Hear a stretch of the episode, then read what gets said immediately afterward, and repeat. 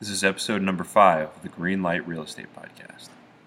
Welcome to the Greenlight Real Estate Podcast, the go getter's guide to real estate investing and financial freedom. Here are your hosts, Naeem Smith and Mike Collins. Hey, Mike, what's going on, man? Doing great, Naeem. Excited to uh, share this show with the audience and, you know, kind of share the books that really got us going in this.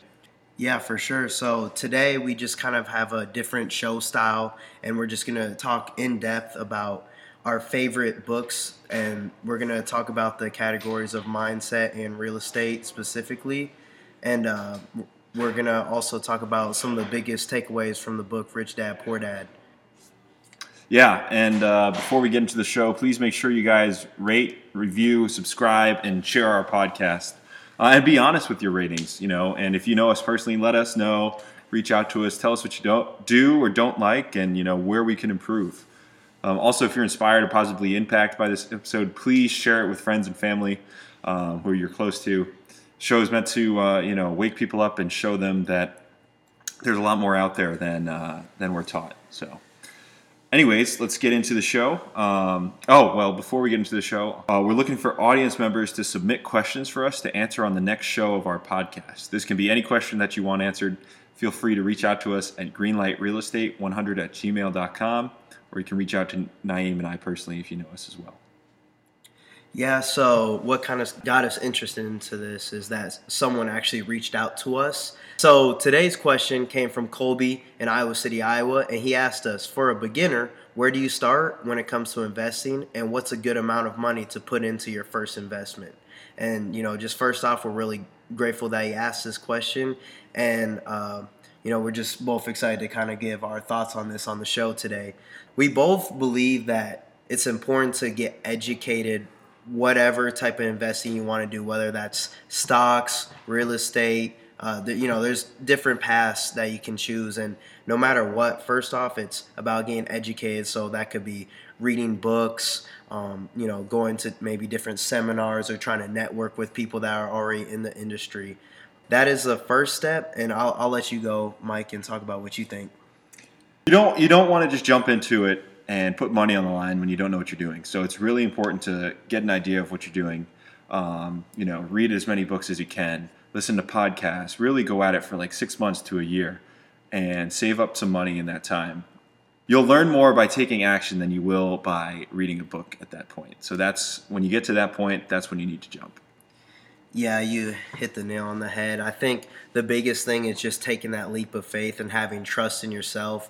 You're not you're not going to know everything at some point, but you know it's just really important to uh, know that r- regardless of whatever you want to go after, you can do it. And you just with your first investments, I think that you got to be comfortable with putting an amount that you're okay with losing um, that's something that can be very important because since it is your first investment, you don't want to go all in because you're a newbie and you're still learning the system.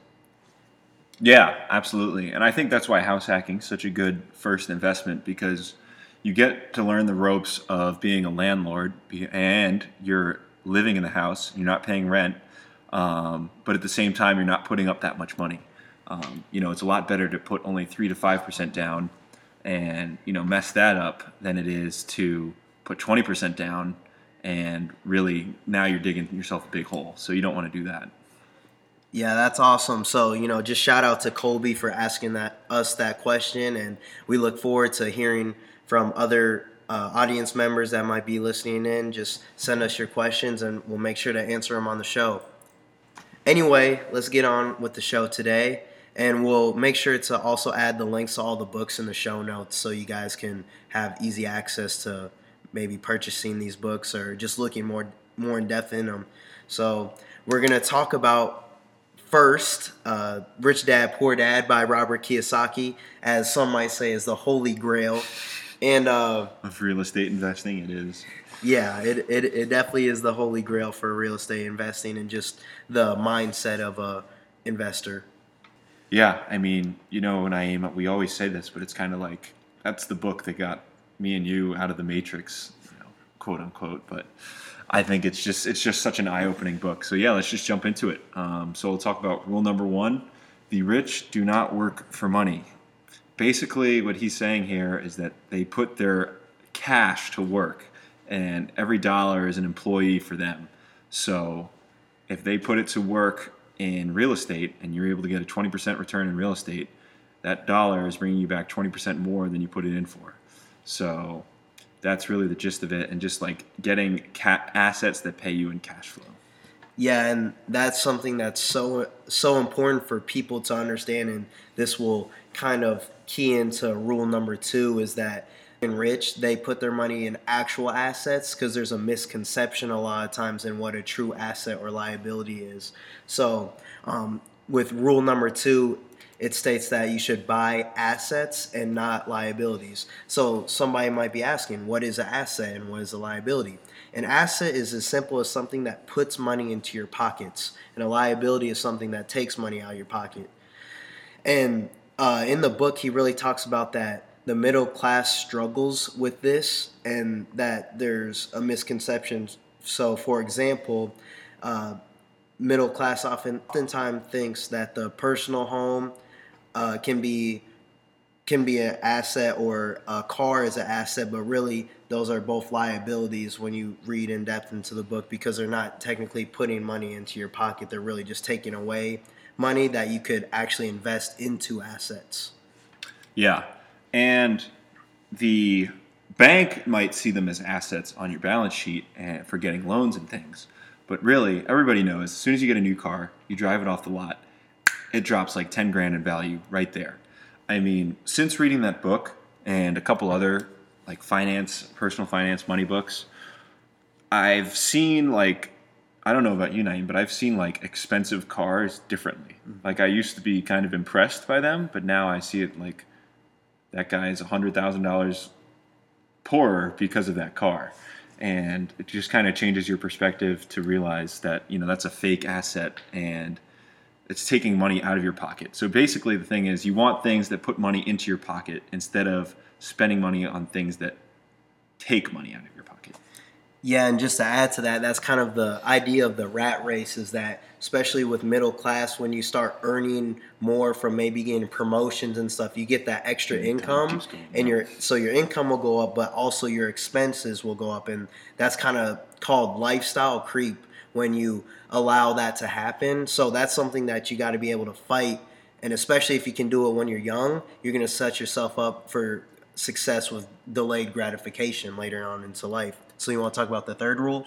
Yeah, but before I get into that, like I always heard like the whole thing about your personal home not being an asset. It kind of confused me, especially because you hear that for so long mm-hmm. growing up. But then, you know, it took me a couple of times. I had to reread it once or twice um, to get it. But basically, like yeah, you can still make money off your house, you know, um, because you get the appreciation. Say it appreciates 100,000, 150, 200,000, like the re- really hot real estate market and a lot of the markets in the country right now, people are seeing that. But that's not guaranteed, you know, that's just icing on the cake. Um, so that's that's what they call it in real estate. It's just the icing on the cake because in real estate investing you can't control that. So it's really just focusing on the cash flow and bringing the cash in. And if you get extra appreciation, great. But the deal should work without that appreciation. Yeah, and I guess I just kind of want to add to that again is that when you have a personal home, you're also paying taxes and you have so much that expenses with that home that not necessarily you're actually going to make money off that. And that's the power of house hacking because that is the best way if you want to try to limit your expenses. Yeah. Um, so that that's just something that can be very powerful, and yeah. Yeah. So let's jump into the third rule: reduce taxes through corporations. Uh, and this is where your team comes into play.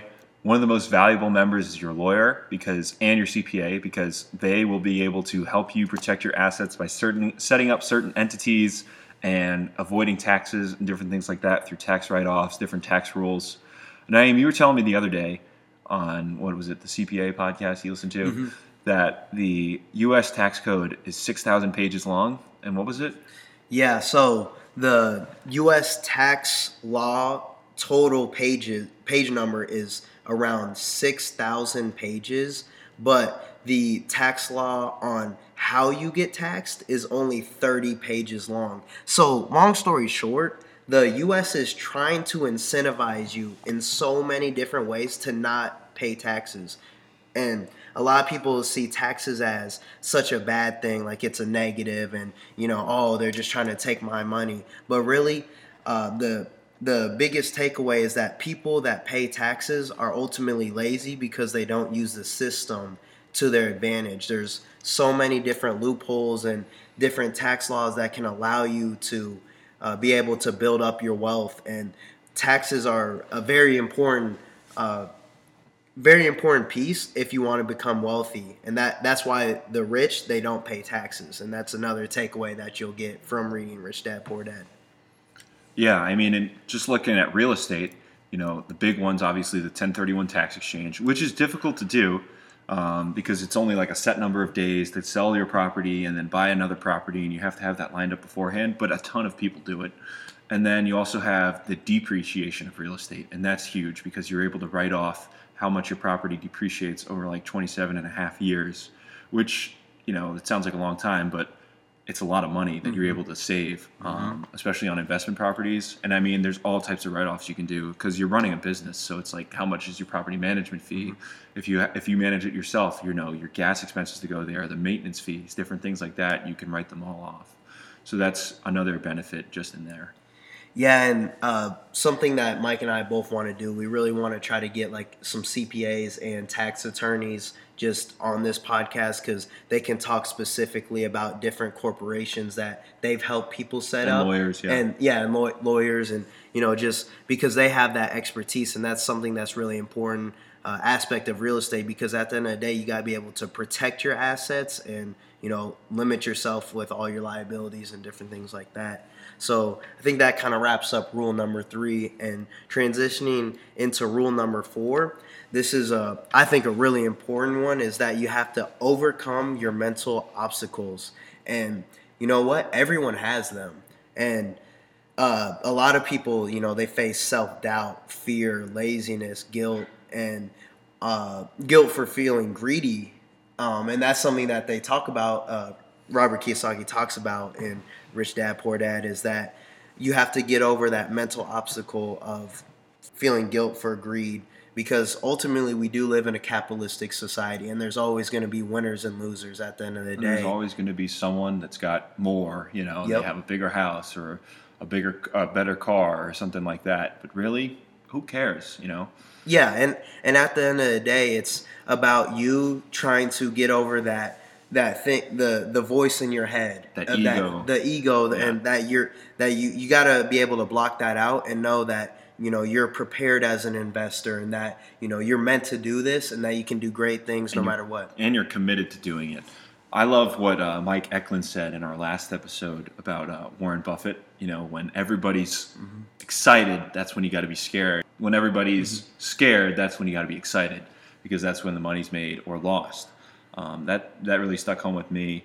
But then I think that's this plays into a lot of like you know everybody says oh investment has high risk. I think really after learning about all this stuff and seeing the possibilities that come with it and just where it can put you, the only risk is just not going for it. Mm-hmm. If you do nothing, you're guaranteed to stay where you are. But if you go for it, then you have a chance. Yeah, and to add to that, like at the end of the day, it's all about educating yourself over whatever topic you want to get into. And so, you know, like going with the example with Mike Eklund, they're getting like 18 to 20% returns on certain things where people see it as really risky, but they've done all that groundwork to realize like it's actually not that risky. So yeah. it's just being able to find different trends and uh, being able to, you know, just better, better yourself and better the people around you. Yeah, so let's jump into rule five, uh, which is always developing financial intelligence. He always talks about the importance of learning. You know, I mean, you got to be growing and learning every day. Um, just like money compounds when you invest it wisely, your knowledge will compound and the returns will just continue to multiply by that. Um, and he talks about how failure is not bad. I mean, school teaches us, it ingrains it in our head. Failure is bad. You know, we fail a test, that's, that's bad. But really, in like all, every other aspect of life, if you fail, that's the only way you're going to learn. I mean, you're not going to just learn by just sitting on the sidelines doing nothing. You've got to get in the game and you know figure things out. I mean, it's inevitable. Mm-hmm. When we get into this, we're going to make mistakes, you know, and we're going to learn and we're going to fail in some way, shape, or form. But, you know, whether or not we do, what are we going to do on the next one? How are we going to avoid that mistake again? And just using that knowledge to keep going. Yeah, uh, I think that's really powerful is the aspect of failure just because like you said, we're going to do it at some point, but it's how we respond to that failure. And it's ultimately going to make us more wealthy someday, not only in knowledge, but also in our pockets. And just something that's really uh, important for people to understand is that just learning and always being eager to learn, because you can never know too much. And that was something that I wanted to uh, talk about uh, the last time when I was talking about, you know, you can you can read like 10 pages a day. And you say if you take that times 365 you know that's what 3650 pages which divide that by 20 that's about 18 books a year that you can read. And now granted i think you should reread a lot of books that you read but just think about how much material and different things like that that you can put in your in your brain and i mean it's not always about just reading necessarily but you know it's about networking going to seminars and different learning opportunities. So that's that's just really important. Yeah, and I just want to bring up the reason we're bringing this book on uh, and talking about this and making such a big deal about it is that you know we've listened to I've listened to hundreds of real estate podcast episodes, maybe approaching thousands. What about you? Oh yeah, easily easily listen over a thousand and try to get varied into who I'm actually yeah, listening to and to what get, strategies and mm-hmm. everything, right? And in nearly every single one, they talk about this book mm-hmm. because it just changes how you see things. And this is the catalyst for them to get into real estate investing. I mean, you look at like Brandon Turner. For those of you who don't know what Bigger Pockets is, it's this massive social networking website for real estate investors. They also have a podcast. One of the hosts of the podcast name is Brandon Turner. Super successful guy. He's got thousands of units, maybe a thousand units, maybe more. I don't know, but it doesn't matter really. Who cares at that yeah. point? Uh, anyways, for real, he lives on he lives in Hawaii and he works a couple hours a week running a company that invests in commercial real estate, and he crushes it. And he was just like, as soon as I read this book, it was I, I was like, oh my gosh, I got it. And hearing his story and just about it, and after I read the book myself, I experienced the same thing you know, a lot of people that I know that have talked have read this book say the same thing. So it's really it's such a good book and if you haven't read it, you got to check it out.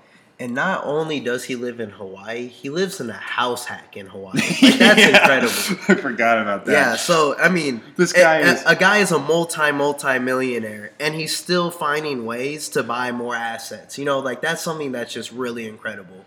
Yeah, he's still refusing to pay his own mortgage. Yeah, and I I respect that. And so this kind of puts us into our last rule for the book, uh, rule number six, and it's how do you get started? And this one kind of encompasses a different uh, different kind of topics that you know are different ways that you can try to you know get yourself in that rich dad poor dad mindset. And one of the first ones is that you buy your luxuries after you have income from your assets. So that's where you would use your cash flow from your assets to actually buy your luxuries. And that's something that the middle class we were talking about struggles with because they use their own personal income to buy these luxuries. And then another very controversial topic that I, would like to hear what you have to say is the art of paying yourself 1st mm, mm-hmm. And that that's something that, you know, in America we're not used to. But I thought that was very interesting to read. And I think it's honestly really difficult to do. And I mean, I'm not in a position where I really own my own business or mm-hmm. am an, um, an employee, but I think that's something that can be very powerful for yourself. What, what do you think about that, Mike? Yeah, so that's interesting the way he talks about it in the book. Um, for me, I've tried to do it, but it, you get to a point. I think what he talks about is like when you start doing this, you realize oh crap, I don't have enough money, you know, mm-hmm. to cover the bills yeah. or whatever it is, um, because you paid yourself first. And so I started doing it, and for me, it just made me get on a budget. And even though I'm on, we're on a stipend of what, like 1300 1400 yeah. bucks maybe, you know. And we get that each month. Yeah, get that 1300 a month around. We get that once a month. But yet, because I'm on a budget and I know how much money I'm spending on groceries, on gas, that's gonna I have assigned money to my utilities and to my rent. I still am able to save up. I've still been able to save up a good emergency savings account in the last couple months, even with that limited budget. But just because of like paying myself first and realizing that it's important to know where your money is going. Um, I'm reading this book, uh, The Psychology of Money, right now. Also, it's just a bonus book. You guys should really check it out. It's such a good book. But he talks about how you can try to increase your income, but that's a lot harder than just saving money, which is a lot easier to accomplish mm-hmm. than trying to get a promotion or you know earn a lot more money that takes a lot more work versus saving money is just like okay i'm not going to go out to eat five days a week i'm only going to go out to eat three or two days a week now you know what do you think Naeem? yeah that's actually interesting you say that about the book because i personally haven't read it but that's something what they actually do in corporations a lot with um, different you know auditors and um, just accountants. They really look into what can we uh, limit your expenses and that's like normally the number one way. It's not actually about how can you create more income yeah. generally speaking. So that's really interesting you said that. Yeah it's and, a great book. yeah so definitely definitely check out that book. Um well yeah we'll add it in the show yeah, notes. yeah and so something that another another one was that you should choose your friends wisely. And this is kind of ties into you know you're the product of the five five people you're most around. And uh another one is to choose to be wealthy every day. And that just ties into the mindset of you know this is something that I'm really gonna go after, and you gotta leave. Uh, live it breathe it you know believe it you know you just gotta mm-hmm. it's a it's a constant mindset like i i firmly believe that i'm gonna be wealthy someday and, and I, I that doesn't mean that i need to have the nicest car or just you know look cool on instagram and different stuff like that i i just truly want to be able to provide for my family and the people that are closest to me and just have you know an enjoyable life where I can spend with them. What's your thoughts? Yeah, you hit the nail on the head. Um, I mean, so going back to the psychology of money, I know we're talking about rich dad poor dad, but I just read the chapter; it's so fresh on my mind. He goes, "Being rich is what you see; being wealthy is what you don't see." It goes back to the guy mm-hmm. in a mm-hmm. Porsche or you know a Ferrari. Okay, he's rich, right? He bought this really super expensive car but is he wealthy? Mm-hmm. You know, is yeah, he can afford that car payment at least for now, but does he have an asset paying for it? Mm-hmm. Does he really need that? You know, does he still have enough money where he doesn't have to work? I think that's just so crucial. Is just being able to do whatever you want. I mean, that's why we're doing this. Going back to what you said on like, I firmly believe it. I believe it too. Like, it's not a matter of if, it's just when. Mm-hmm. You know, at this point, and how committed are we to it? You know, if we're co- so committed that, you know, that you keep your expenses at thousand dollars a month, which is sounds outrageous, but it's possible, then you're going to do this in one, two, three years maybe. Um, and or if you want to, you know, live a bit, little bit more larger, if it's you know five grand a month, it might take you a little bit longer. But it's really just however you want it. So I think it's just a matter of if, not when. It's just how committed are you to this. Yeah, that that was awesome. I love that feedback right there. And so like the last two for rule number 6 is find the deep reason why you want to succeed. And he said question that's hard to answer and that like it, it might not be pretty when you answer it and um, that's something that you know you got to dig deep down in your soul and really really want to know what your why is and like why do you want to succeed that bad so and, what's your why naeem I mean, we, we, we talked about it on episode number one, so if yeah. you guys haven't already, definitely go check it out. But long story short, my why is that I just want to be able to not only have freedom with my time. I believe you know the U.S. is stuck in the matrix, and that people want to live or uh, work 40 hours plus a week and just you know be stuck in a constant cycle and retire when they're 65 and have their uh, 401k work for them, you know. And uh, but I rather create my own retirement at a younger age and be able to have more freedoms. So long story short, that's kind of kind of what I thought. Yeah, and it's crazy just reading the Psychology of Money book. He uh, he has 20 chapters, really short, but he talks about this chapter, freedom. Having a strong sense of controlling one's life is a more dependable predictor of positive feelings of well-being than any of the objective conditions of life we've considered. You know, cool, you have a car, you have you know, a huge house, but if you have to slave away 80 hours a week to do that, would you really want to do that? Or would you rather be able to say, I'm going to do what I want to do with who I want to do, where I want to do, whenever I want to, Mm-hmm. every single day. I think that's really true wealth.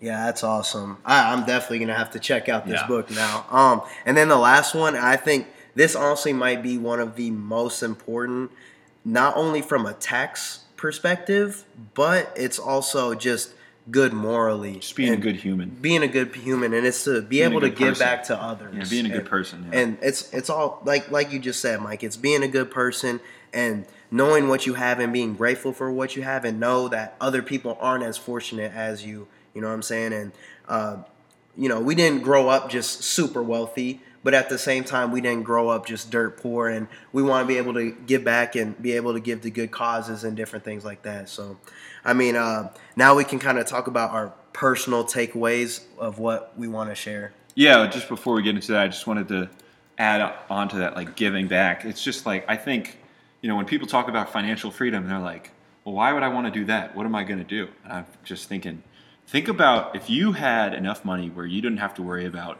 you know, working at a job, how many more people you could help, and how, what different causes you could take on, and you know, really assist. If you especially had Yeah. a lot of extra money in your pocket, yes. think about the impact you could make. Yeah. You know and um, i think that's just a great point that he puts in there. Is just got, got to give back. Um, and he talks about how his dad who was like the quote unquote poor dad in the book you know would always say oh i'll give more i'll give more to charity when i get a raise. Whereas his rich dad quote unquote would always consistently give back to charity and then he also used it as a tax write-off because of course Yeah. but you know and yeah. and that just ties into being able to know the system and you're not being a bad person by just using it you know it's not only just for tax no purposes. exactly but And it's you're it's a double it's like a it's a win-win yeah ultimately and Yeah. i mean at the end of the day we're just trying to be good citizens that can help other people so now we're going to talk about our one personal takeaway that we want to share from rich dad poor dad and then we'll transition on Yeah, so my takeaway is really you've got to buy assets and not liabilities. Assets are things that put money into your pocket, while liabilities are things that take money out of your pocket. That's why we're so big into real estate because the cash flow that we're able to accumulate from it is putting money into our pocket every month without us having to do anything. Yeah, that's a great takeaway. And mine is be broke and not poor. And there's two big distinctions between it. He actually talks about it in it. And Dave Chappelle, I, I love Dave Chappelle. Um, he he uh, has a show on Netflix where he talks about this. And basically, Dave Chappelle's father to, uh, told him being broke is temporary and being poor is a mentality. And um, I think in the African American society, we need to work on this. It's something that uh, you know we like. There's been people that have been uh, just unfortunate, had different circumstances that just haven't been as you know equality and different things like that. Long story short, but uh, you know if we can if we can realize this and just be able to uh, have this mentality of rich dad poor dad, you know this can really up, uplift a lot of people. So now we're gonna transition on, and we're gonna have you talk, Mike, about your two favorite books, and you're gonna start off with your mindset book. Yeah. Um, kind of mindset, but kind of also related to Rich Dad, Poor Dad. So basically, it's called Set for Life by Scott Trench. He's the CEO of Bigger Pockets, the uh, website I mentioned earlier, all about real estate investing. Um, so Rich Dad, Poor Dad is the theory that you know talks about financial freedom, real estate investing, and just investing in general, and all this.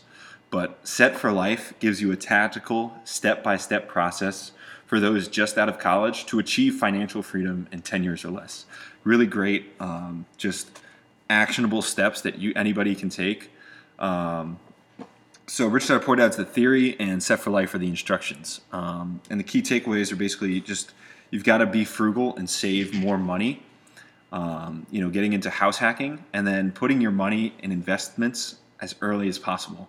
Um, whether it's in the stock market, if you just chip away a little bit now, like two grand, maybe a year, even that's not that much. If you do that from your 20s, tr- from your time you're 20 to 30, by the time you're 65, you'll have had you'll have more money just from compounding than if you had done that starting at 30, all the way to 65, just because of the compound that you get from that.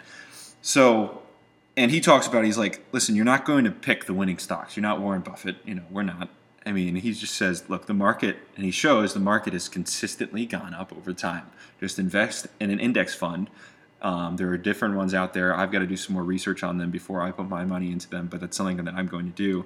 Um, that limit the rates that have pretty low rates, but also get, get great returns that just match the market, and you're not going to lose money doing that. So, and if you do, you just keep putting more money in. Then when you do go down, Yeah, that that sounds like a really interesting book. I myself, I haven't read the book yet, but Mm-hmm. I mean, I'm always always looking for different ways to learn, and so I definitely would like to read in read in about it. But all right, so now now we're going to transition into my first mindset book, and this was kind of a tough one. I was trying to uh, pick between Grit by Angela Duckworth or Chop Wood Carry Water by Joshua Medcalf, and I ended up choosing Chop Wood Carry Water. But I don't know if you remember this, Mike, but uh, Angela An- Duckworth. Angela Duckworth do actually remember. talked to us over Zoom. This was during COVID, and she talked to our team about her book and just kind of her different experiences. So, and so that really inspired me to read her book. I listened on audio when I was riding Mm-hmm. my bike to and from school, but it was uh, definitely really, really empowerful, uh, empowering book, and I really urge everybody to go check that one out. But for today, I'm going to talk about Chop Wood Carry Water.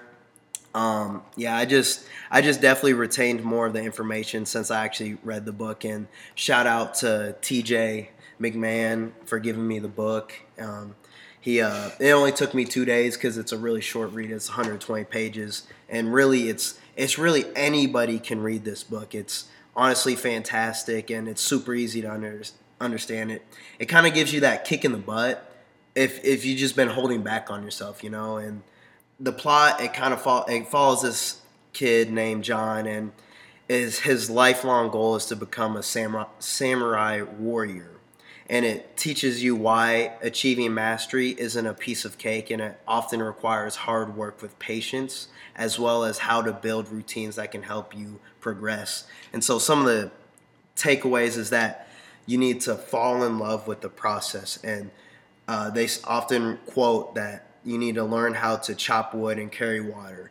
And this is kind of ties into that Joel Embiid, you know, trust the process type deal. But it's ultimately what are you trying to achieve? And so, for example, it could be somebody that has a sales job and they're trying to make 50, uh, 50 cold calls a day. This is something that's not sexy. It's not fun, but you have to do it repeatedly every, every day. You know, that 10,000 hour rule if you want to become a master. Um, and then and then it asks, it, then it talks about can you become great without doing it? And it says, hell no, you can't. You have to. Everyone, and there's a great quote, great quote from it. It says, everyone wants to be great until it's time to do what greatness requires. What do you think about that, Mike? That that's so that's such a good quote. And you know, I was I was working out in the gym yesterday doing doing a leg workout. You know, not the sexy workout. You know, it sucks. and um, going to do these like split squats, and I'm just thinking, gosh, I really. I mean, I know I could skip these. I'm feeling kind of tired, but you know, I heard this quote, and it just makes me think of that. Is you never regret doing it until at, you never regret doing it once it's done. And the hardest part is just starting. And I think that's really what it is. You know, you've got to be willing to put in the hard work. Yeah, that's awesome. And then, so one of the second takeaways is don't let discouragement get to you. It, it talks about like the little voice in the back of your head, and it normally comes with the form of negative self talk and how to get over and uh, overcome that. And so, this is often referred to as imposter syndrome. And you just got to be able to be aware of things that you could be doing. It's like the things that you need to look out for is what you watch, what you read, what you listen to, who you surround yourself with, how you talk to yourself, and what you visualize. So these are all important aspects that you really need to watch out watch what you do because these can negatively affect you. That's that's spot on. And playing football, I kind of learned the importance of visualization and how you think and everything. It's like it's like in movies when you know they're on the edge of a cliff or something, or walking across you know a gorge or something, and somebody says, "Don't look down." What happens? They look, look down. down. so it's like if I'm thinking in the football game, don't throw an interception. Guess what? I'm going to throw an Don't. interception. You've got to think positively. Think You've got to see yourself succeeding in the football game or in life or in the investment. If you see that, then you're more likely to do the things that are going to get you there. Yeah, that's awesome. And one of the things that it talks about is to instill optimism and hope in your life by remembering past achievements. So you know when you when you've done something over and over again, you know like just look back on those and know that you can continue to do them. You know what I'm saying? So and then some of the other takeaways is that you can uh, don't compare yourself to others because this will lead to disaster. Focus on your own mission. And this is something that we struggle on in our society, especially with like social media. We always see what other people have. It's like chasing the Joneses or whatever. Focus on your own mission, long story short, short. And you know, it's it's all about your path to success and um, at the end of the day, it's it's what what legacy are you gonna leave behind for for yourself, your children, people, generations to come. Yeah, and I, I hate the social media environment because you know that's only highlights. It's all the good stuff, but you know life's not all rainbow, sunshine and rainbows. Um, and I kind of got off social media a lot more recently. You know, I'll go on there just to post our podcast and stuff mm-hmm. and a- answer questions, but I don't really look at it. And I know you aren't involved in it yeah. at all. Um, so, and you never were, were you? Uh, I only have I use Twitter honestly for just getting recruited in football, like when, especially when I was in high school and junior college. But honestly, I didn't really post a whole lot. Yeah, and that's a whole lot different than you know pictures on Instagram and stuff. I just think it's you know you're only seeing positive things, and you know life's not always going to be positive. So I, it's just not realistic. But. This this this is the last one I'll talk about because we've been kind of going at it for a minute. But it's build your life like you would build your last home. And this is in the beginning of the book, and it's such a great uh, oh, reference. and so that. long long story short is that there's there's this worker. He's been he's a like a house builder. And he was like crushing it. Yeah, he's crushing it. He's been he's been working for years on end for this guy. He's been building building houses, and he's like, I'm going to retire. And uh, the boss is like, I need you to build one more house. And the guy was like, I don't want to do it, but I guess I'll do it. And he ends up doing the house, but he's like cutting corners while he's doing it. When he finishes the house, the boss hands him the keys and said, Here you go, this is your own house. And he had that feeling of like regret and all all because he cut corners while making this house and he didn't make it perfect and like that that's just something that I think is such a crazy like metaphor and just like I, I think it's such a good quote. No, we've all been in that situation, right? Just like crap, I messed up. Um, so yeah, definitely do it right the first time. I love that. So uh, going back to my other mindset book, um, wanted to throw it in there. I've talked about this book before on the podcast. It's uh, The Subtle Art of Not Giving an F by Mark Manson. Um, I really love this book because the biggest concept in there that speaks to me is just taking 100% responsibility for your life. Something we've talked about on here before too. And you know, it's not doesn't matter whose fault it is. What are you going to do about it? You know, uh, there's a story of this Ameri- this um, this guy in like the 1800s or 19 early 1900s who was really like a, he really struggled. He, his dad was able to use connections to get him into Harvard Medical School, even though he had no interest in being there and didn't want to be there and like really struggled like health wise and different things. Just a crazy story. Um, you know, his dad was like, "You're such a failure," all these different things. Basically, his his dad said he was a failure, and because of his health conditions, he was struggled to do a lot in life. Um, but then he finally said, "You know what? If in a year this doesn't work out, I'm going to commit suicide. But before that time, I'm going to take responsibility for everything in my life and see what happens. And he became like this super famous psychologist that's now like the backbone of American psychology research. So it's that's such a cool story to me. That's been something that I've been implementing in my life. That's been helpful.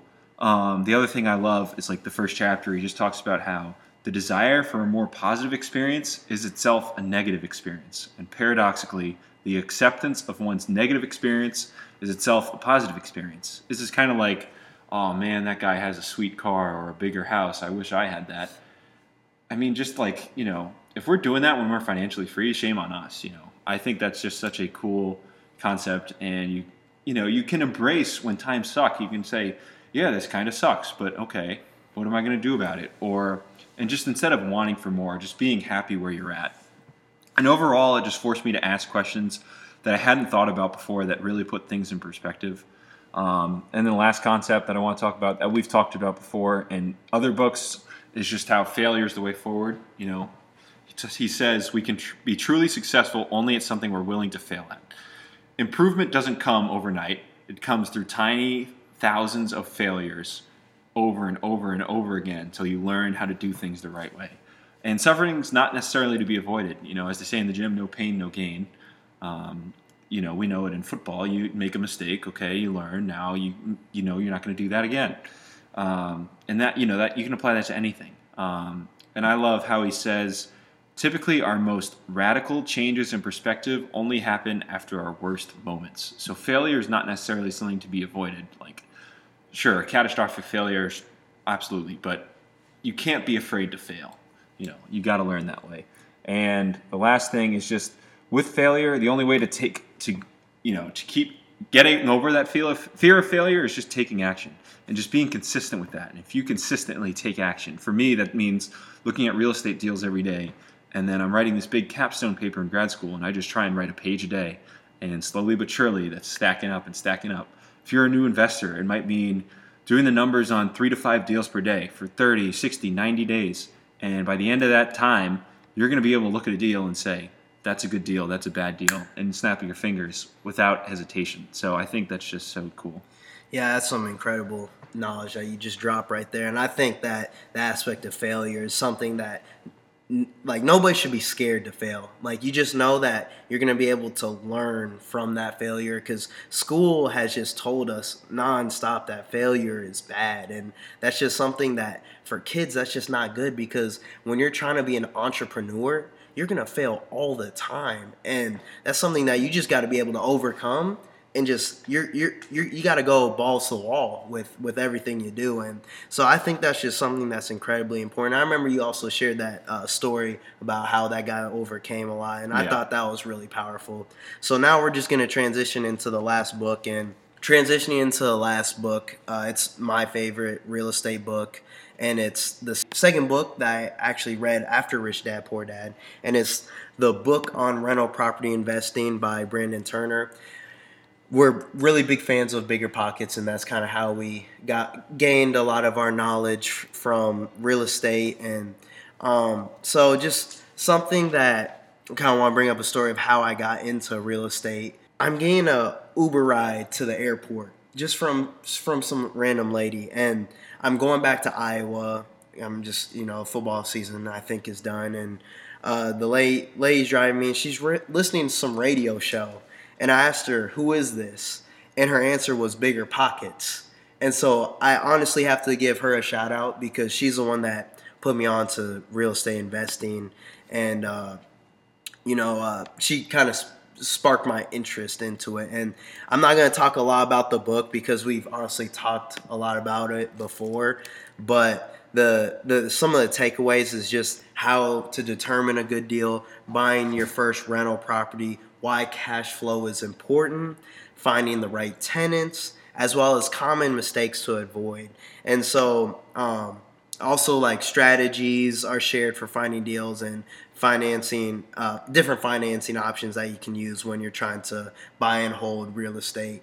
And uh, so, just just to add to that is that real estate is not a get rich quick scheme. It can be if you're trying to be like a a fix and flipper, but to me that's not true building. wealth building because you're gonna get capital gains taxed on that stuff, and you can't use 1031 tax exchanges. And it's that. not an asset because yeah. as soon as you sell it, it's gone. Yeah, it's it's not asset, and like you said, so I think there's a very uh, important distinction that people realize. And yeah, I'd love to talk with you know fix and flippers just to see what it's like. Yep. But uh, so and then it just kind of talk talks about like what types type of investors that will benefit. And I, I think that uh, it will benefit anybody that is really new, just a newbie, because it gives you base knowledge over. And then I think any seasoned investor will pick up some piece of information that's good. So, you got any thoughts on that, real quick, Mike?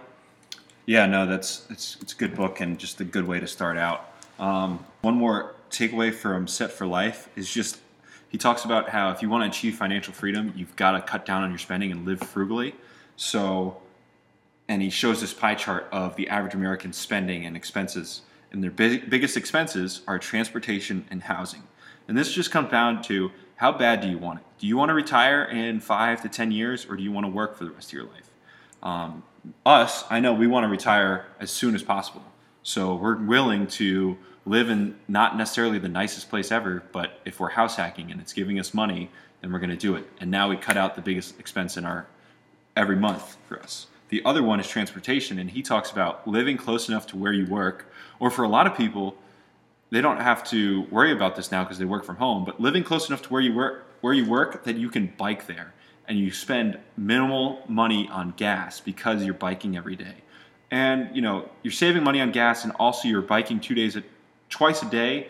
You're gonna get a lot of exercise. And this guy lives in Denver and he's willing to do it every day in the winter. You know, I've read about the winter biking and it's possible. It's just really comes down to how bad do you want it. Uh, there's also another way to make income with your car is putting your car on Turo. It's Airbnb for cars. So, or if you have an extra car and you do that, and then you can offset the gas gas cost, that's a good way to do it too. So there's a lot of different ways, but I love that concept. And then the other thing from that book is how in Set for Life, he says that most people buy the biggest house possible that they can barely afford. They're stretching themselves to afford that mortgage when really that's like that's putting them in such a difficult situation for the rest of your life now you're behind on this mortgage with a super expensive asset that's really just not an asset because it's taking money out of your pocket so. Yeah and that's kind of tying into the american dream that it's a facade that you want to try to buy the biggest house possible and that that's really just going to set you back because then you have to try to get get promotions from your jobs and that's lifestyle creep one-on-one yeah. right there so Yeah. yeah, absolutely. And then another thing for financial freedom, um, I've heard this on a podcast, and they talk about getting properties that cash flow to pay for bills. And you know, if you get a property, if it's a long-term rental that pays 200 bucks a month, there goes your utility bills. If you get one uh, Airbnb that pays like three grand a month, okay, now there goes another bill, and you keep stacking those up. All of a sudden, you're going to get to that point where I don't have any bills left to pay, and now it's just extra income, and then you're going to be financially free. So, Mike, do you have any last thoughts or anything you want to add? Uh, just getting into this Rich Dad Poor Dad book, it really opened my eyes to everything. Highly suggest you guys read it. And you know the the knowledge, the am trying to learn all the time. I think we've both embraced that. You know, we're constantly reading books, constantly learning about this stuff. Um, so that's one thing I took away. Yeah, I just I think that people just need to understand that knowledge you can never have too much knowledge and at the end of the day this is always going to be a learning experience. You can learn from anyone any book any just anything out there. So just make sure that you guys always stay curious and just embrace learning. And uh, just going forward we plan on doing this again and some of the books that we might review review in the future will be the book on house hacking, the ABCs of real estate investing, book on real estate with low and no money down, the one thing, the compound effect, and millionaire fast lane. Thanks for tuning in to the Greenlight Real Estate Podcast. If you've enjoyed the show, please be sure to share this podcast with a friend or leave us a rating and review. This helps to make our podcast better. For now, we'll see you next time on the Greenlight Real Estate Podcast, the go getter's guide to real estate investing and financial freedom.